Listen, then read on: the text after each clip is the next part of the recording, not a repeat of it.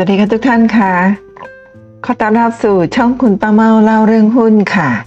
วันนี้ตรงกับวันเสาร์ที่ 5 กุมภาพันธ์ 2565 ค่ะ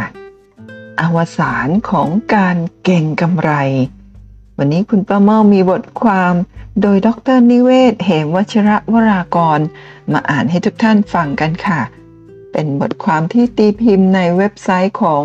สมาคมนักลงทุนเน้นคุณค่าประเทศไทยนะคะเมื่อวันที่ 29 มกราคม 2565 ค่ะ มาดูกันนะคะว่า ดรนิเวศกล่าวไว้ว่าอย่างไรในบทความอวสานของการเก่งกำไรค่ะ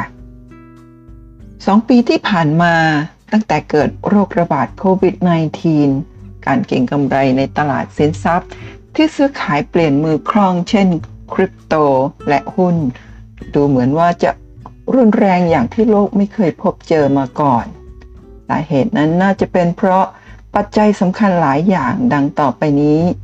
คือข้อแรกมีการอัดฉีดเม็ดเงินเข้ามาในระบบมหาศาล เพิ่มจากที่มีมากอยู่แล้ว อย่างไม่เคยปรากฏมาก่อน นั่นคือมีการทำ QE ที่ต่อเนื่องมายาวนานตั้งแต่ วิกฤตซับไพรม์ในปี 2008 ที่ยังค้างอยู่และมีการแจกเงินมหาศาลให้กับประชาชน โดยรัฐบาล เพื่อบรรเทาผลกระทบจากการปิดเมืองในช่วงโควิด ข้อ 2. เทคโนโลยีโดยเฉพาะทางด้านดิจิทัล ถูกนำมาใช้เพื่อแก้ปัญหาของคนที่ต้องกักตัวอยู่กับบ้าน เป็นเวลานาน มีการโตบโตขึ้นมหาศาลทำให้บริษัทที่เกี่ยวข้องมีรายได้ และกำไรเติบโตเร็วขึ้นมาก และมีการคาดการณ์ว่าเมื่อคนใช้แล้วก็จะใช้ต่อไปเหมือนเดิม หลังจากโรคสงบลงแล้ว และข้อ 3 ก็คือ การลงทุนในหลักทรัพย์ทางการเงิน โดยเฉพาะที่เป็นดิจิทัลและหุ้นนั้น ง่ายและมีต้นทุนต่ำลงมาก ใกล้ศูนย์ พูดง่ายๆ คนธรรมดาที่มีเงินเพียงหมื่นหรือ 20,000 บาท ก็สามารถลงทุนในเหรียญคริปโต และหุ้นทุกตัวได้ โดยค่าคอมมิชชั่นในการซื้อขายต่ำมาก ผ่านระบบการซื้อขายที่เป็นดิจิทัลเช่น แพลตฟอร์มต่างๆ และผ่านเครื่องมือทางการเงินเช่นออปชันของหุ้นเป็นต้น นักลงทุนโดยเฉพาะที่เป็น รายย่อยรุ่นใหม่ที่เข้ามาลงทุนในเหรียญคริปโตและตลาดหุ้นนั้น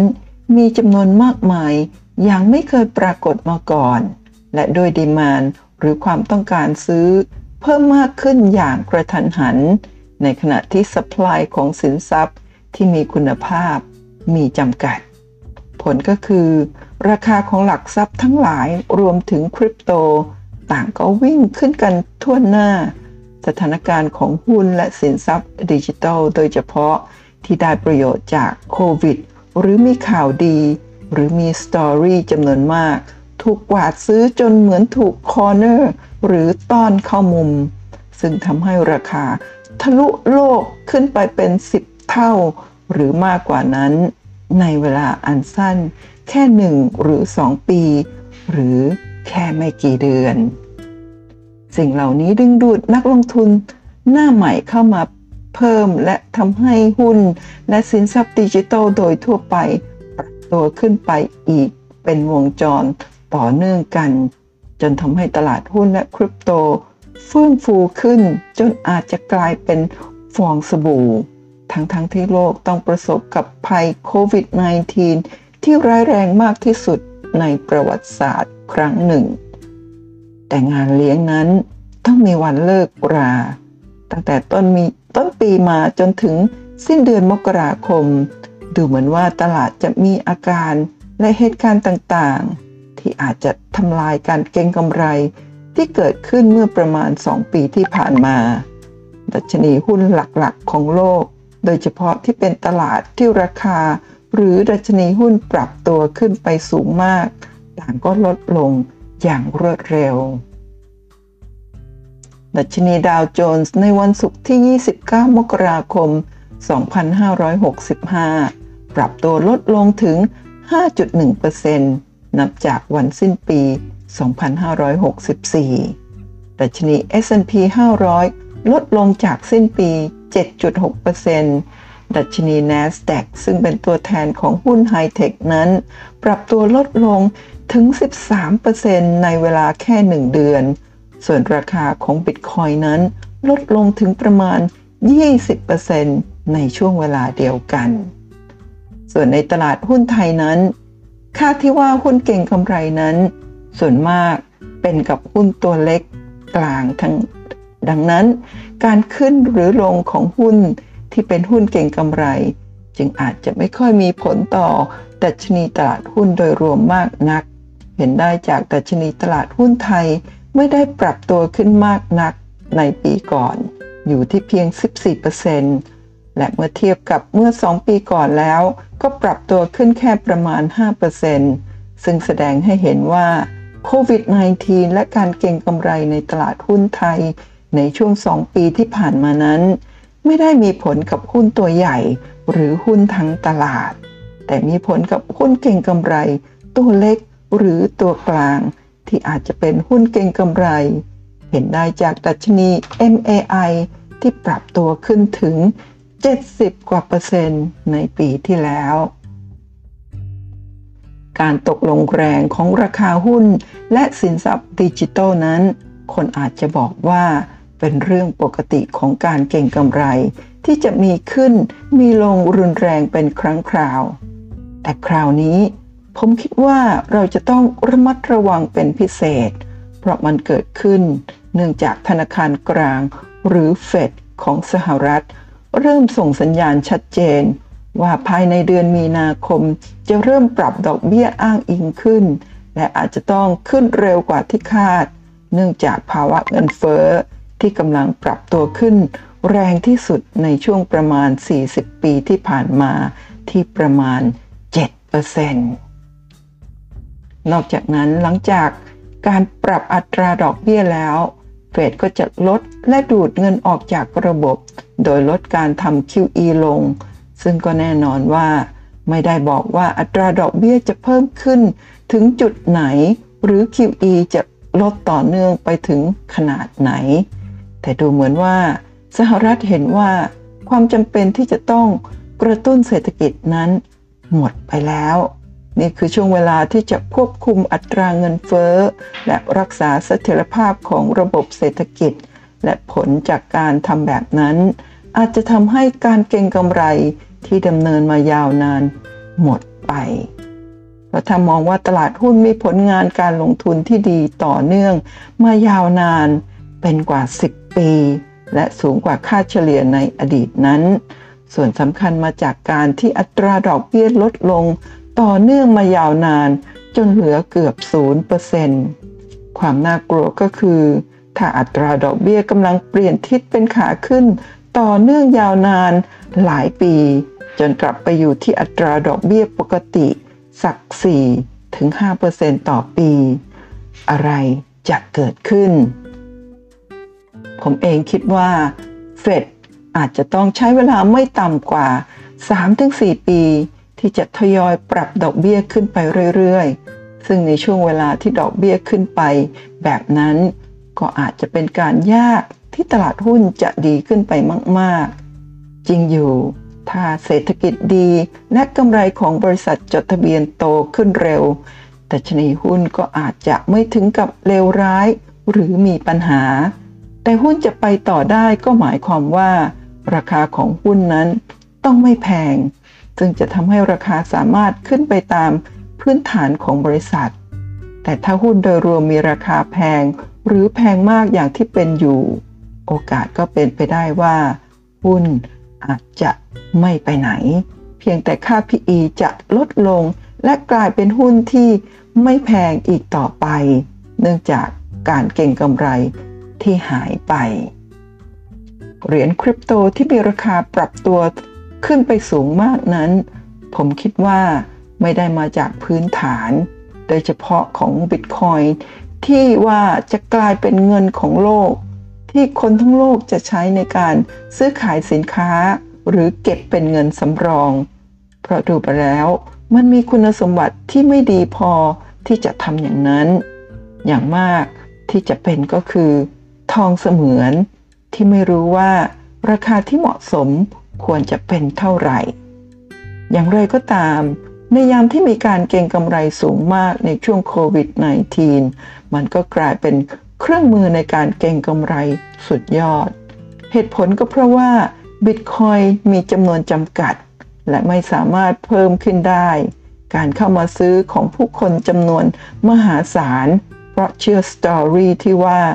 มันจะกลายเป็นเงินของโลกทำให้เกิดสถานการณ์ที่บิตคอย ถูกคอร์เนอร์ ซึ่งทำให้ราคาขึ้นไปสูงสุดยอดอย่างรวดเร็ว แต่ถึงวันนี้ รัฐบาลจำนวนมากและเป็นจำนวนและเป็นส่วนใหญ่ของโลก ต่างก็ยังไม่รับรองหรือสนับสนุนบิตคอยในการทำธุรกรรมต่างๆ หลายประเทศรวมถึงไทยเริ่มแบนบิตคอยในระดับใดระดับหนึ่ง เช่นไม่อนุญาตให้ใช้ในการ ซื้อขายสินค้า หรือไม่ให้ลงทุนเลยก็มี นั่นส่งผลให้สตอรี่ของบิตคอยอ่อนลงไปเรื่อย คนที่อาจจะเคยเชื่อว่าบิตคอยคืออนาคตของเงินดิจิตอลเริ่มหวั่นไหว ก็เริ่มขาย ราคาที่ลงก็ส่งผลให้ คนที่มันไม่มั่นใจมาก พอเริ่มขายต่อ การตกลงมาอย่างหนัก ก็ชักจูงให้คนขายเพิ่มขึ้น จริงอยู่ในอดีต บิตคอยก็เคยลงมาอย่างหนักพอๆกัน แต่มันก็ปรับตัวขึ้นมาได้ แต่คราวนี้ก็อาจจะไม่แน่ เพราะแรงต้านจากรัฐบาลทั่วโลกมากขึ้นทุกที ซึ่งรวมถึงจีนและอินเดียที่มีประชากรมหาศาล ดังนั้นอนาคตบิตคอยจะไปต่อได้อย่างไร แม้แต่ประเทศที่รับรองบิตคอยอย่างแข็งขัน เช่น เอลซาวาดอร์เองนั้น ก็กำลังโดนเตือนจาก IMF ให้เลิกทำเพราะเกรงว่าจะก่อให้เกิดอันตรายต่อเศรษฐกิจของประเทศ ดังนั้นเมื่อถึงวันที่การเก็งกำไรระดับโลกในหุ้น และเหรียญดิจิตอลต่างๆ ลดลงอย่างแรงบิตคอยน์ก็อาจจะมีโอกาสตกลงไปมากจนถึงจุดก่อนเกิดโควิด -19 ที่ต่ำกว่าหมื่นเหรียญสหรัฐได้ง่าย ๆ มุมมองของผมสำหรับนักลงทุนไทยก็คือ ในช่วงนี้มีโอกาสที่จะใกล้ถึงวัน อวสานของการเก่งกำไร ที่หลักทรัพย์เช่นหุ้น หรือสินทรัพย์ ดิจิทัลต่างๆ ที่เป็นเครื่องมือในการเก่งกำไร หรือโดยคุณสมบัติเป็นหุ้น หรือเหรียญที่เก่งกำไร กล่าวคือมีพื้นฐานต่ำกว่าราคามาก เช่นมีค่า PE หรือ Market Cap สูงผิดปกติมาก หรือบางตัวแทบจะไม่มีพื้นฐานเลย อาจจะถูกขายจนราคาตกลงไปมากมายเกินครึ่ง หรืออาจจะถึง 80 ถึง 90%ได้ง่ายๆ ทางที่ดีก็ควรจะหลีกเลี่ยงที่จะถือหรือเข้าไปเล่นเก็งกำไรในหุ้น หรือสินทรัพย์เหล่านั้น อย่าไปเชื่อว่ามันจะเปลี่ยนโลก หรือมันจะเติบโต และทำกำไรจากเทรนด์ในอนาคต เพราะโอกาสที่จะเกิดนั้นน้อยมาก หรือถ้าตัวไหนเกิดทำได้จริง ๆ บางทีราคาของมันในช่วงนี้ ก็ได้ปรับขึ้นมา เหมาะสมกับความสำเร็จนั้นอยู่แล้วก็ได้ เพราะฉะนั้นผมจึงไม่เห็นเหตุผลที่จะลงทุนในหุ้น หรือสินทรัพย์เก่งกำไรเหล่านั้น ถ้าอยากที่จะร่วมขบวนไปกับเทคโนโลยีของโลกใหม่ รอก่อนก็น่าจะได้ และนั่นก็คือทั้งหมดของบทความอวสานของการเก่งกำไร โดยดรนิเวศ เหวชระวรากร ซึ่งตีพิมพ์ในเว็บไซต์ของสมาคมนักลงทุนเน้นคุณค่าประเทศไทย เมื่อวันที่ 29 มกราคม 2565 ใครที่ต้องการติดตามบทความล่าสุดจากดร.นิเวศน์ ตอนนี้เว็บบอร์ดไทย VI เปิดให้สมัครสมาชิก และทดลองใช้ได้ฟรี 30 วันแล้ว เข้าไปสมัครกันได้เลยที่ www.thaivi.org ค่ะ แล้วก็จบบทความแล้วคุณพ่อมอขออนุญาตนำกราฟของ Bitcoin มาประกอบบทความด้วยนะคะซึ่งจริงๆ ก่อนหน้าที่จะมีบทความนะบทความของดรนิเวศ คือเมื่อวันที่ 29 มกราคม แต่เมื่อวันที่ 24 มกราคมปีนี้ค่ะ คุณป้าว่ามีโอกาสได้แคปหน้าจอของบิตคอยแล้วก็คริปโตเคอเรนซีอื่นๆนะซึ่งคุณประมอก็มักจะแคปหน้าจอบ่อยๆนะเพื่อที่จะติดตามดูการเคลื่อนไหวของตลาดบิตคอยแล้วก็ตลาดอื่นๆ ไม่ว่าจะเป็นทองคำหรือว่า น้ำมันอะไรต่างๆนะคะ ก็ปรากฏว่าเมื่อวันที่ 24 มกราคมเนี่ยราคาบิตคอยน์อยู่ที่ 34,000 กว่าเหรียญนนะซึ่งในวันนั้นติดลบไปถึง 3%หรือติดลบไป 1,000 กว่าเหรียญเลยทีเดียวรวมทั้งคริปโตเคอเรนซีอื่น ๆ ติดลบตั้งแต่ 7% 12% นะคะก็มีมากมาย 9% 8%มีมากมายเลยทั้งโลกนั่นเองนะคะ แล้วก็ถ้ามาดูกราฟย่อของ Bitcoin นะคะกราฟ 1 วันของวันที่ 24 นะคะก็ปรากฏว่าในช่วงระหว่างวันเนี่ยตอนเช้าของวันที่ 24 นะราคาบิตคอยอยู่ที่ประมาณ 36,000 บาทอ่า6,000 เหรียญสหรัฐนะคะแต่ว่าในช่วง กลางคืนนะประมาณใกล้ๆเที่ยงคืนเนี่ยราคาอ๋อคุณป้าเมาแคปหน้าจอตอน 23.48 ใกล้ๆเที่ยงคืนนะคะราคาอยู่ที่ 34,000นะก็หายไปจากเมื่อวันก่อนหน้าเนี่ยไปถึงประมาณ 2,000 เหรียญนนะแต่ว่าในช่วงที่แคปหน้าจอตอนก่อนเที่ยงคืนเนี่ยก็ตอนนั้นมีการ ปรับตัวขึ้นมาหน่อยนะก็ติดลบลดลงจาก 2,000 เหรียญเหลือติดลบ 1,000 เหรียญติดลบประมาณ 3%แล้วก็ดูระหว่างวันนะคะเห็นไหมคะว่า Bitcoin เนี่ย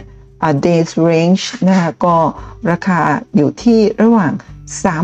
32,000 900 กว่าเหรียญนนะคะไปถึง 36,000 กว่าเหรียญก็คือระหว่างทางนี่หายไปถึงประมาณเกือบ 4,000 เหรียญเลยทีเดียว ถ้าดู 52 สัปดาห์นะคะก็เหรียญราคาของบิตคอยอยู่ที่ 28,000 กว่าเหรียญถึง 68,000 กว่าเหรียญ เห็นไหมคะว่าหายไป 40,000 กว่าเหรียญ จากหายถ้าลงไปโลเนี่ยหายไปเยอะมากเลยทีเดียวนะกว่าเท่าไหร่นะคะเนี่ย หกเจ็ดหกเจ็ดสิบเปอร์เซ็นเลยทีเดียว ถือว่าหายไปเยอะมากแล้วก็จริงๆแล้วหนึ่งปีที่ผ่านมานะคะ ก็บวกขึ้นมาถึงตรงนี้ตัวเลขไม่ชัดนะ 11.91%เลยทีเดียวสำหรับ Bitcoin นะคะ แล้วก็มาดูในวันที่ดรนิเวศเขียนบทความในช่วงนั้นเนี่ยบิตคอยนะลงมาจากช่วงปลายปีประมาณเดือน พฤศจิกายนนะฮะที่บิตคอยทำจุดสูงสุดที่ 68,000 เหรียญ แล้วก็เป็นขาลงมาโดยตลอดนะหน้านี้เป็น time frame เดี๋ยวนะคะ น่าจะเป็น time frame time frame วันนะคะถ้าคุณประมอเข้าใจไม่ผิด หรืออาจจะเป็นทำเฟรชสัปดาห์ขออภัยด้วยนะคะก็ นี่คือวันที่ 29 ประมาณช่วงนั้นนะคะคือบิตคอยเนี่ยไหลลงมาโดยตลอดจาก 6,000 กว่าเหรียญตอนนั้นเนี่ยอยู่ที่ประมาณ 3,000 น่าจะ 3,000อขออภัย34,000 กว่าเหรียญช่วงนั้น ตรงนี้คุณป้าเมาปิดไปเพื่อที่จะให้ท่านลองคาดเดากันค่ะ ว่าหลังจากที่ดรนิเวศเขียนบทความออกไปแล้วบิตคอยลงมาต่อ หรือกลับขึ้นไปต่อเป็นเพราะอะไรกันแน่ เป็นเพราะว่ามีนักลงทุนทั่วโลกที่ลงทุนในบิตคอยน์มาอ่านบทความของดรนิเวศ หรือไม่เดี๋ยวเฉลยกันเลยนะคะปรากฏว่าหลังจากนั้นจุดที่ดรนิเวศ เขียนเรื่องของบิตคอยน์ที่ลงมาต่ำแล้วก็ตลาดโลกด้วย แต่คุณวันนี้คุณประมอไม่ได้นำ กราฟของตลาดโลกมาให้ดูนำเฉพาะบิตคอยปรากฏว่าช่วงนั้นเป็นจุดต่ำสุด แล้วหลังจากนั้นก็พุ่งขึ้นนะจนกระทั่งถึงวันนี้คือวันที่ 5 กุมภาพันธ์คุณประเมาแคปหน้าจอนี้ตอนบ่ายโมงครึ่งนะคะ ปรากฏว่า Bitcoin วันนี้บวกขึ้นมาถึง 10%บวกขึ้นมาถึง 4,000 เหรียญเลยทีเดียวนะ จากจุดต่ำสุดเมื่อวันที่ 29 ที่ประมาณ 30,000 33,000 4,000เหรียญ ขึ้นมาถึง 41,000 กว่าเหรียญ ก็ขึ้นมาถึงประมาณ 7-8พันเหรียญเลยทีเดียวขึ้นมาเกือบ 20% กลับไปใกล้เคียงกับจุดที่ลงมาที่ดรนิเวศกล่าวในบทความว่าลดไปลดลงไปถึง 20%ตั้งแต่ต้นปี ตอนนี้ก็กลับขึ้นมาเกือบ 20%อ๋อตรงนี้น่าจะเป็น time frame week นะคะทุกท่าน เสร็จแล้วถ้ามาดู time frame อ๋อ time frame ตรงนี้ time frame day นะคะขออภัยค่ะ แล้วก็ถ้ามาดู time frame week นะคะก็ ตรงนี้เป็นกราฟ time frame week จากปี 2020 ในเดือนพฤศจิกายนนะคะถ้าดูกราฟของ Bitcoin เนี่ยเป็นขาขึ้นมาโดยตลอด แล้วก็นี่คือจุดที่ทำทำจุดสูงสุดนะคะ68,000 เหรียญ แล้วหลังจากนั้นลงทุกๆสัปดาห์ค่ะ แท่งแดงใหญ่นี้นะคะรวมทั้งแท่งนี้ค่ะ ก่อนที่จะเป็นแท่งสีเขียวก็คือช่วงน่าจะเป็นช่วงที่ดรนิเวศกล่าวไว้ว่า ลงมา 20%แล้วหลังจากนั้นก็กลับขึ้นไปใหม่ แต่ว่าที่เป็นขาขึ้นมาเนี่ยหลุดขาขึ้นมา 3 สัปดาห์ รวมทั้งสัปดาห์นี้ ถ้ายังไม่สามารถเบรกกลับขึ้นไปที่เส้นแนวโน้มขาขึ้นตรงนี้ได้นะคะก็มีโอกาสจะไหลกลับลงมาใหม่นะ ตรงนี้ระยะสั้นเนี่ยเป็นแนวโน้มขาลง ซึ่งสามารถเบรกกลับขึ้นไปแล้ว สามารถยืนอยู่ได้หรือไม่ ถ้ายืนอยู่ได้แล้วก็เบรกเส้นแนวโน้มขาขึ้นซึ่งหลุดลงมาเมื่อ 3 สัปดาห์ที่แล้วถ้ากลับขึ้นไปใหม่ได้ ก็จะเป็น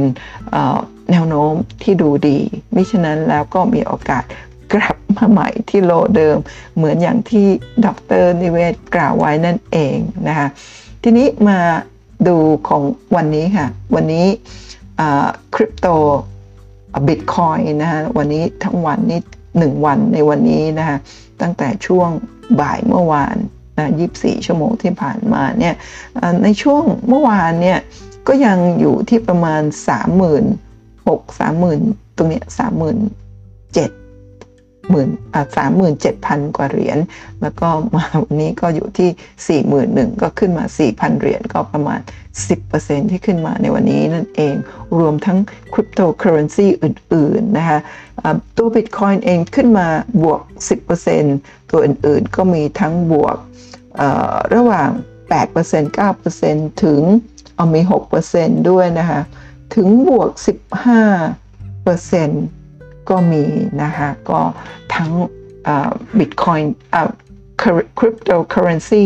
ทั้งโลกก็ขึ้นมาในวันหยุดวันนี้วันเสาร์นะคริปโตเคอเรนซีนี้ไม่มีวันหยุดมีการซื้อขายเทรดกันทุกทุกวัน 24 ชั่วโมงเลยนะคะ ทีนี้ถ้ามาดูที่เอ่อ time frame 1ชั่วโมงที่ผ่านมาเอ่อ time frame 1ชั่วโมงนะคะก็ ในหนึ่งสองวันที่ผ่านมาก่อนหน้านี้เนี่ยก็คืออันนี้นั่นเองคือออยู่ในช่วงประมาณ 36,000 ขออภัยค่ะอ่าประมาณ 36,000 ถึง 38,000 เหรียญพอวันนี้ก็พุ่งขึ้นมาอยู่ที่ 41,000 อย่างที่บอกไว้ก็ขึ้นมาบวก 10%นั่นเอง แล้วก็ถ้านำสองช่วงเวลานะคะคือ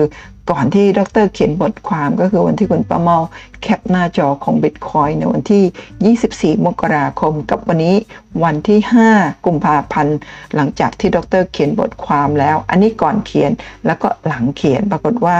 ก่อนเขียนเนี่ย Bitcoin อยู่ที่ 34,000 เหรียญ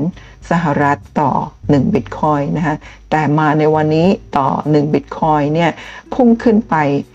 41,000 เหรียญ ต่อ Bitcoin นั่นเองค่ะ ทีนี้ถ้ามาดูกราฟของ Bitcoin ใน time frame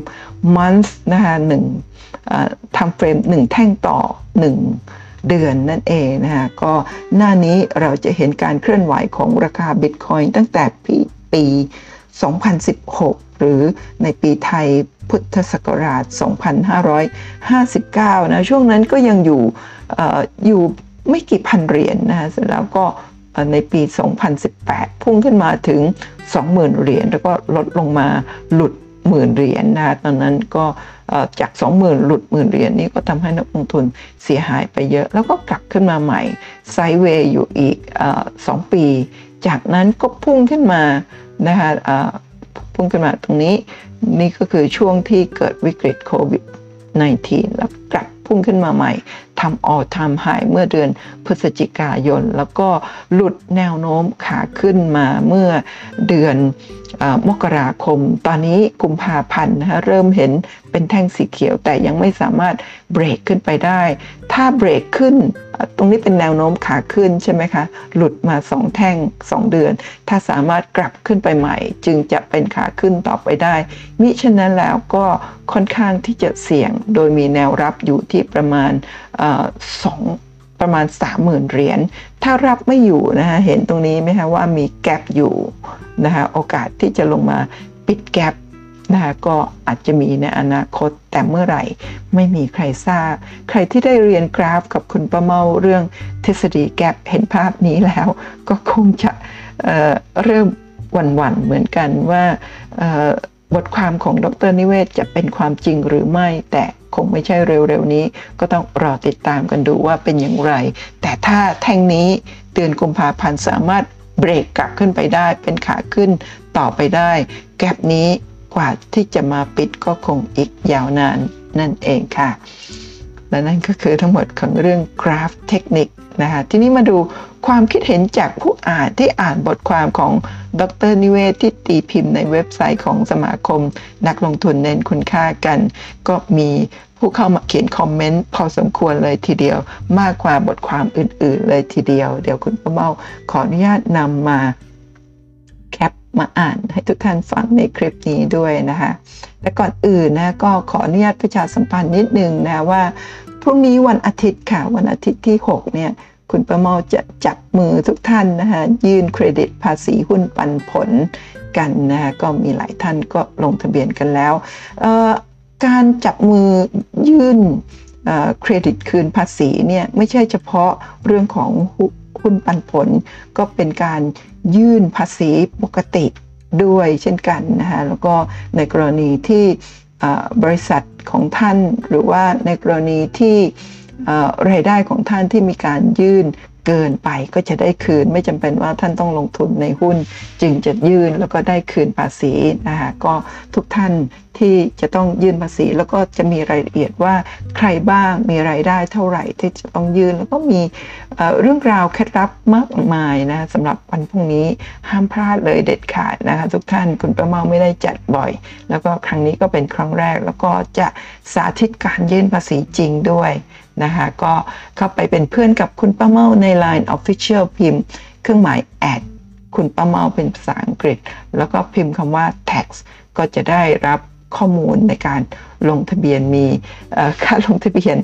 499 บาทต่อท่านด้วยนะคะแล้วก็ในเดือนกุมภาพันธ์ก็มีหลักสูตรอื่นๆ อีกมากมาย ลองเข้าไปเป็นเพื่อนกับคุณป้าเมาใน Line Official ก็จะได้เห็นเนื้อหาของข้อมูลของแต่ละข้อที่จะมีการไลฟ์สดผ่านซูมในแต่ละสัปดาห์ด้วยนะแล้วก็ทุกๆวันพุธคุณประมอก็จะมีการวิเคราะห์หุ้นต่างๆ ตามคำขอวิเคราะห์หุ้นในดวงใจของทุกท่านด้วยทุกๆวันพุธก็ลองเข้าไปพิมพ์คำว่าเฟบตัวย่อของตัวย่อของเดือนกุมภาพันธ์เพื่อที่จะดูตารางเรียนสำหรับเดือน กุมภาพันธ์แล้วก็เดือนมีนาคมก็คงจะออกมาในเร็วๆนี้นั่นเอง หรือว่าถ้าคิดอะไรไม่ออกหรือทุกครั้งที่คิดถึงคุณป้าเมา ก็พิมพ์คำว่าอัปเดตเพื่อรับข้อมูลล่าสุดได้นะคะมาดูความคิดเห็นแรกกับบทความของดรนิเวศในเว็บไซต์ของสมาคมนักลงทุนเน้นคุณค่านะคะคุณชุยบอกว่า โคตรเห็นด้วยกับอาจารย์เลยครับสำหรับผมคริปโตเอาไว้เล่นแค่เก่งกำไรซื้อขายตามเทคนิคเท่านั้น คุณโอกาสและความโชคดีบอกว่าคริปโตมีค่าจากอะไร สร้างจากอะไร เทคโนโลยีหรือเปล่า มันเคยหยุดพัฒนาไหม แปลว่ามันตกรุ่นได้ใช่หรือไม่ ส่วนเงินมีค่าอ้างอิงจากทอง มีตกรุ่นได้ไหม เสื่อมราคาลงหรือเปล่าทำไมคุณคิดว่า คริปโตคือการลงทุนละ่ะ คุณมอนอินเวสเตอร์บอกว่า ขอเป็นความรู้หน่อยครับ ต้องทำแบบไหนครับถึงจะไม่เรียกว่าเก่งกำไรคุณโอกาสและความโชคดีก็มาตอบว่า ตรงไปตรงมาการเก่งกำไรคือการทำตามกระแสหรือเครื่องมือที่ไม่รู้ จะถือถึงไหน จบยังไง ลงทุนคือทำเพราะความเข้าใจ เห็นอนาคต เห็นทางเสื่อม ประเมินโอกาสได้ ชี้วัดออกมาเป็นระยะเวลาที่เหมาะได้ ควรหยุดเมื่อไหร่ ถือนานแค่ไหนต่างกันมหาศาลครับ คุณริทพุทหัตถเมกถ้าอ่านผิดขออภัยนะคะขอบคุณครับบับเบิลของจริงมาแล้ว เล่นอยู่บนกองไฟ ถ้ามันง่าย คนส่วนใหญ่ก็คงรวยไปแล้ว แค่เข้าไปซื้อแล้วถือไว้เฉยๆ โดยไม่ต้องใช้ความรู้ในการประเมินสินทรัพย์เลยนี่ ก็แปลกและ เพียงเพราะสตอรี่ว่าคนอื่นรวยไวนี่ ก็น่าคิดละครับ ความคิดเห็นต่างๆ เหล่านี้ก็โพสต์ประมาณหลังที่หลังจากที่มีการโพสต์บทความของดรนิเวศ ในวันที่ 29 ส่วนใหญ่ก็จะมีคอมเมนต์ในวันที่ 30 นั่นเองนะคะ 30 มกราคมค่ะ คุณอนบน็อตนะคะ บอกว่าผมมองว่าอาจารย์คือกูรูเรื่องการลงทุนนะ การลงทุนแบบมั่นใจเกินไป คิดว่าอนาคตดี แต่ที่จริงแล้ววิธีการห่วยแตกมากก็ไม่ต่างจาก Dunning Cooker Effect ครับ อันนี้คุณประมาไม่แน่ใจว่าคืออะไรขออภัยนะคะ คุณคาสิโนคาวนะบอกว่า ส่วนตัวลงทุนในคริปโตเยอะมาก และค่อนข้างมีความเชื่อมั่นในตัวอาจารย์ครับ ฟังแล้วรู้สึกเครียดเลยเหมือนกัน ตอนนี้ก็คงหายเครียดชั่วคราวนะเพราะขึ้นมา 20%แต่ก็ต้องระมัดระวังด้วยค่ะ คุณสันเสริญศรีบุญเรืองบอกว่า นี่คือเหตุผลหนึ่งที่ทำให้ผมออกจากวงการหุ้นมาสู่คริปโต เพราะในวงการหุ้นจะลงทุนยังไง ผมก็คงเก่งและรวยไม่ทันด็อกเตอร์แน่ แต่ถ้าคริปโต ผมยังมีโอกาสที่จะรวยและเก่งกว่าด็อกเตอร์ตอนนี้ก็รู้ว่าด็อกเตอร์ก็คือเด็กน้อยสำหรับวงการคริปโตในสายตาผม โชคดีครับด็อกเตอร์เรามารอวัดกันว่า จะเอามันอยู่ไหม มันจะเปลี่ยนโลกจริงไหม คุณทอนนะครับปั้นไปให้ถึงฝันบอกว่า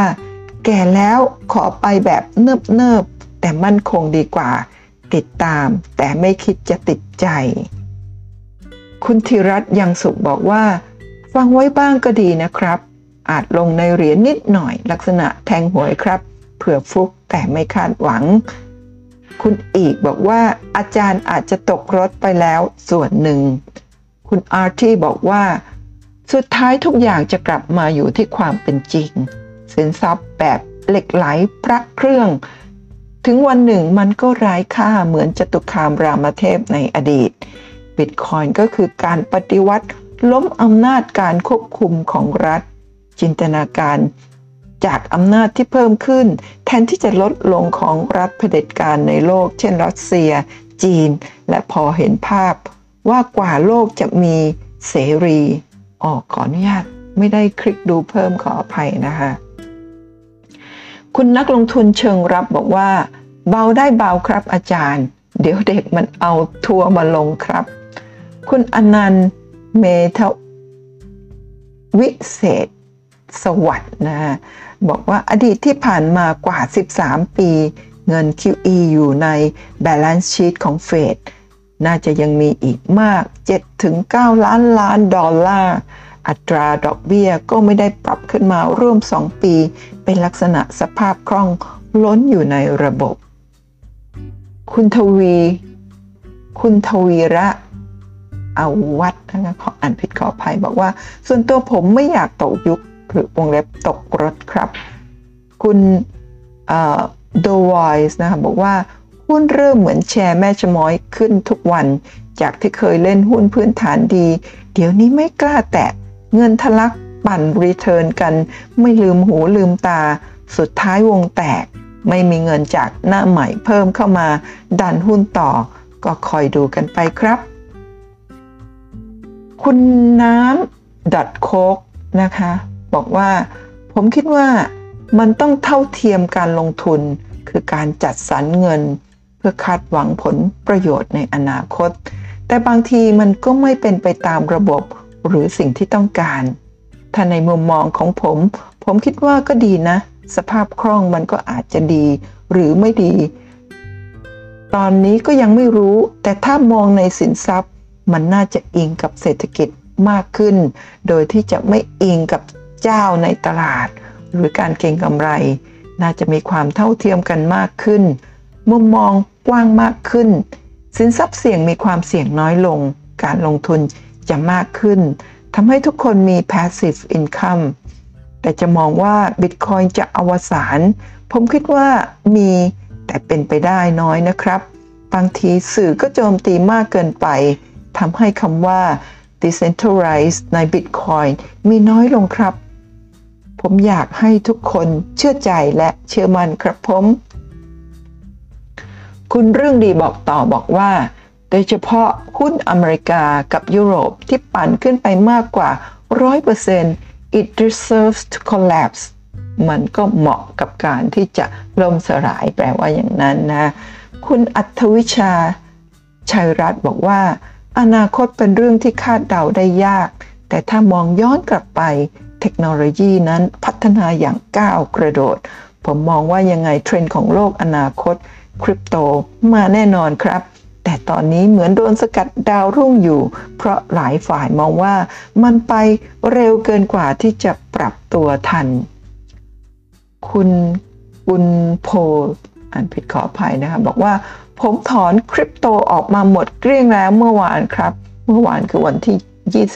29 มกราคมวันที่ดรนิเวศโพสต์บทความนะคะก็ก็อาจจะต้อง กลายเป็นขายหมูไปเล็กน้อยนะคะ เพราะว่าพอออกปุ๊บก็ตอนนี้ขึ้นมา 20%แล้วสู้ๆนะคะ คุณไนซ์เข้ามาคอมเมนต์ในคอมเมนต์นี้บอกว่า เดี๋ยวมันก็ขึ้นอีกครับ เป็นงี้ทุกทีจะให้ขึ้นอย่างเดียว ใครจะกล้าซื้อฮ่าฮ่าคุณอนนบ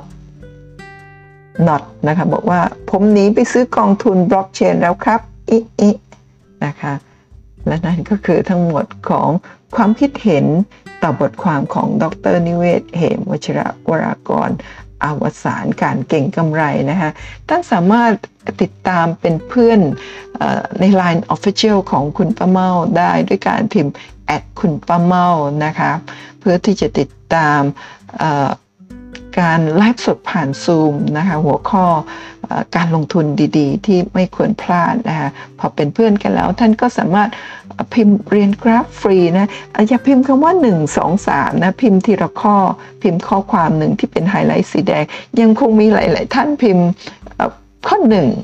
เรียนกราฟฟรีบางท่านเขียนทุกข้อมาในข้อความเดียวไม่ได้ค่ะ ต้องพิมพ์ทีละข้อนะพิมพ์ปุ๊บส่งก็จะได้บทความพิมพ์อีกข้อหนึ่งนะพิมพ์ ที่ไฮไลท์สีแดง ส่งข้อความเหมือนพิมพ์ ข้อความให้เพื่อน เสร็จแล้วมีบทความมาจึงจะพิมพ์บทความข้อต่อต่อไปนั่นเองนะคะก็ขอประชาสัมพันธ์ตอนนี้คุณป้าเมา มีช่องคุณป้าเมาเล่าธรรมะและชีวิตอีกหนึ่งช่องทาง เพื่อที่จะ มีบทความนะเกี่ยวกับธรรมะและชีวิตมาให้ทุกท่านนะนักลงทุนบางครั้งเราก็จำเป็นต้องใช้ธรรมะข่มในการลงทุนด้วยนะข่มหรือว่าปล่อยวางนะคะในบางช่วงที่เรารู้สึกว่าหุ้นของเราเนี่ยตกลงพอร์ตหุ้นเสียหายแล้วก็จำเป็นต้องใช้ธรรมะเพื่อที่จะปล่อยวางทำให้เรารู้สึก คลายความทุกข์ความกังวลนะคะตอนนี้มีสี่คลิปค่ะ และแล้วก็เหลือมึงกับกู ไม่มีคำว่าบังเอิญในชีวิต 50 ข้อคิดชีวิตเป็นสุขนะคะล่าสุดค่ะ คลิปการให้อภัยนะคะ forgiveness เพื่อคืนความสุขให้ทุกครอบครัวนะคุณป้าเมาเชื่อว่าเป็นบทความที่น่าสนใจมากจะทำให้ใจเราอ่อนลงจากที่เคย โกรธเคืองใครนานๆ แล้วก็ไม่อยากจะให้อภัยเลย ฟังคลิปนี้ใจของท่านก็คงจะอ่อนลงละลายลงนะคะ ก็ลองไปฟังกันดูนะคะ ขอบคุณทุกท่านสำหรับการติดตามกด subscribe ไลค์แชร์ ช่องคุณป้าเมา เล่าธรรมะและชีวิต แล้วก็ ช่องคุณป้าเมาเล่าเรื่องหุ้นด้วยเช่นกันนะคะประชาสัมพันธ์ ประตูรีโมทเปิดด้วยมือถือจากที่ไหนก็ได้ราคาเริ่มต้นที่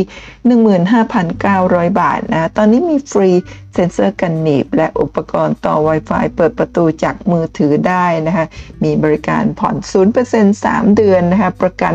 Coin Motor 4ปีมีประกันแผงวงจรและอุปกรณ์ 1 ปีด้วยนะคะ สามารถติดตามเอ่อ รายละเอียดเพิ่มเติมได้ที่ Facebook Fanpage Lockboy นะคะ หรือว่าเข้าไปเป็นเพื่อนใน Line Official กับ Lockboy โดยการพิมพ์เครื่องหมายแอดแล้วก็ Lockboy Thailand ก็จะเข้าไปเป็นเพื่อนกับ Lockboy ใน Line Official แล้วก็พิมพ์สอบถามข้อมูลได้ นั่นเองนะคะขอบคุณทุกท่านอีกครั้งนะคะสำหรับการติดตามช่องคุณประเมาเล่าเรื่องหุ้นมาโดยตลอดนะคะ พบกันใหม่ในคลิปหน้าสำหรับท่านที่ลงทะเบียนในวันอาทิตย์ที่ 6 กุมภาพันธ์ก็คือพรุ่งนี้นะคะคุณประเมาก็จะมีการสาธิตการยื่นภาษีนะคะทั้งภาษีทั่วไปนะคะแล้วก็ภาษีที่จะ ขอเครดิตคืนเงินปันผลนะคะหนึ่งบาทก็ยื่นได้นะคะฝึกยื่นไว้ก่อนเวลาท่านมีเงินเอ่อเงินหลักหมื่นหลักแสนหลักล้านจะได้ยื่นกันได้ง่าย ๆ เริ่มเรียนวันนี้นะคะเป็นความรู้ที่จะติดตัวท่านได้ตลอดไป พบกันวันอาทิตย์ค่ะ สวัสดีค่ะ